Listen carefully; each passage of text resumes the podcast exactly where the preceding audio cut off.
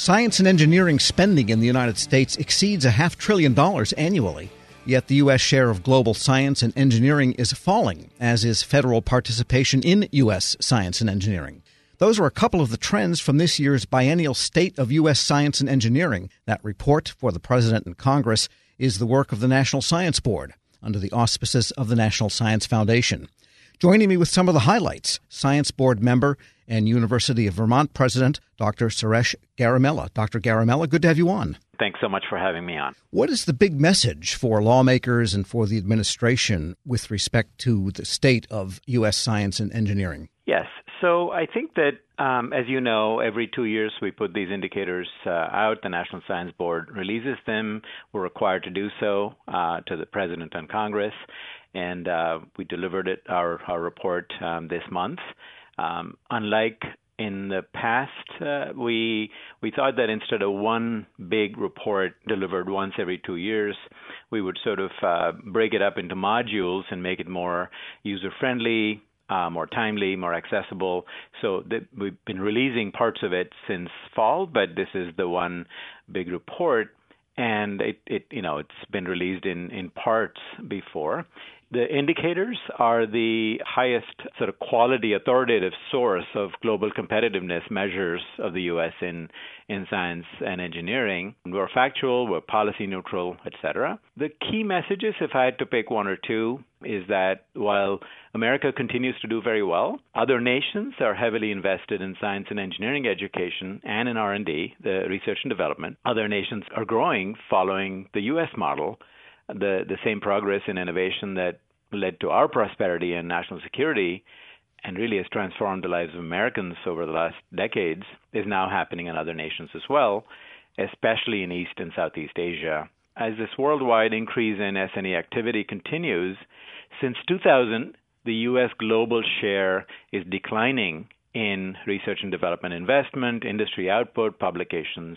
So it's the share that's declining. We we did spend more on research and development than any other country uh, in both sort of total R&D and in basic and applied research. But the rise in the U.S. is driven mostly by the business sector. So that's something to note as well. We have the largest share of most highly cited publications, most high R&D intensive industry output, but the basic and applied research, of course, is needs to be primarily funded by the federal government. So the data that, that are in the indicators addresses this issue. If I had to pick one more indicator that is quite interesting and perhaps somewhat startling, is that for decades the U.S. has relied on foreign-born talent to meet the S&E job needs, and while we still attract more internationally mobile students to the U.S., the the rate of increase in foreign student enrollment has slowed in recent years, and in fact has been flat from 2017 to 2018. So these are some of the critical ones, and I'm happy to address more. Well, with the question of foreign students coming to the United States, and many of them come from India and China, the Asian countries that you mentioned, and the ASEAN countries, what is the feeling of the board as to whether that benefits U.S. competitiveness or the competitiveness of the countries from which they hail should they return to those countries? The data show that a good portion, especially of uh, U.S. science and engineering degrees uh, the, at the at the doctoral level, go to international students, but many remain in the U.S. after graduating. You know, especially when you take PhDs, you know, 64 to 71 percent. You know, it, it, varies over the years. Uh, stay in the country, and obviously, as as you and I were chatting earlier, we uh, the, the that that population contributes very heavily to the the nation's uh, science and engineering prominence, and so the the international students that have come to the U.S. have certainly contributed very heavily. I also think that you know science and technology is a global enterprise. There's room for lots of players, and discoveries in one country um, help other nations as well. And so um, because the U.S. is no longer the undisputed leader in investment and and so we used to be uncontested once in terms of dominance in science and engineering but because China primarily but other Southeast Asian countries are contributing more I also believe that we all need to understand how to collaborate in different aspects in education, research, infrastructure. And I guess the federal government is the most important source for investments in the S&E enterprise at the basic level. We're focusing on the industries of the future. So I think we can compete, we can collaborate, and hopefully all this added S&T work across the globe is making for a better world. We're speaking with Dr. Suresh Garimella, a member of the National Science Board and president of the University of Vermont. With respect to federal government investment, often industry invests in the more immediately applied types of science and engineering projects, and the more basic things, nanotechnology and so on, is the domain of federal investment. Do you think the balance is about right? And where the federal investment occurs, do you think it's in the right areas? Of course, the, the White House, Congress, I think everyone, the National Science Foundation, we're all acutely interested in and concerned about investing in the right places.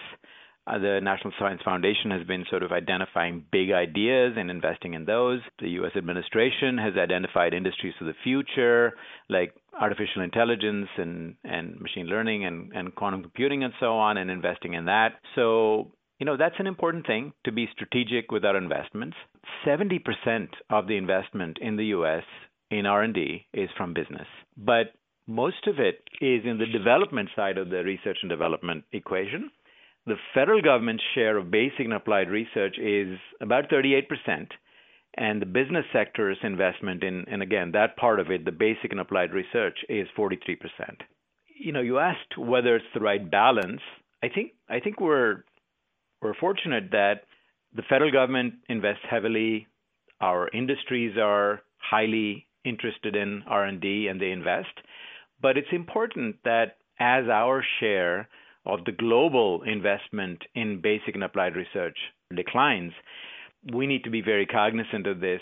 And no one can, no business can invest in basic and applied research like the federal government can. The federal government is the one place in the US for decades that has focused on basic research that isn't particularly directed at one application, but great things come out of it. And we spoke about China. A lot of China's investment, a fairly large share of China's investment in S&E is on the applied side. And so I think we still have that advantage in that the federal government and its agencies invest heavily in basic and applied research. I think we just need to keep doubling down on it and not lose track and keep uh, comparing ourselves to the rest of the world as well and make sure we don't lose our edge because it's done so much good for the for the nation. And as someone who has spent uh, many years in academia and also you are a scientist yourself and an engineer, what's your sense of the quality and quantity of STEM high-end students coming into academia from the high schools? So this is an extremely important question, and really the indicators dedicates almost half its effort towards assessing and quantifying human capital and the talent. The demand for science and engineering skills in jobs continues to grow. And in fact, S&E jobs are, are predicted to grow by 13% by 2026 compared to 7% in the overall workforce. So S&E talent is extremely important. I think one sobering fact, and that that the data point to is that U.S. science and math assessments and scores show that our education at the elementary and secondary levels is mediocre and actually stagnant relative to other countries. In addition, there are sort of troubling performance disparities between white students and, and the black and Hispanic students. There's also disparities between students of different socioeconomic backgrounds in science and math.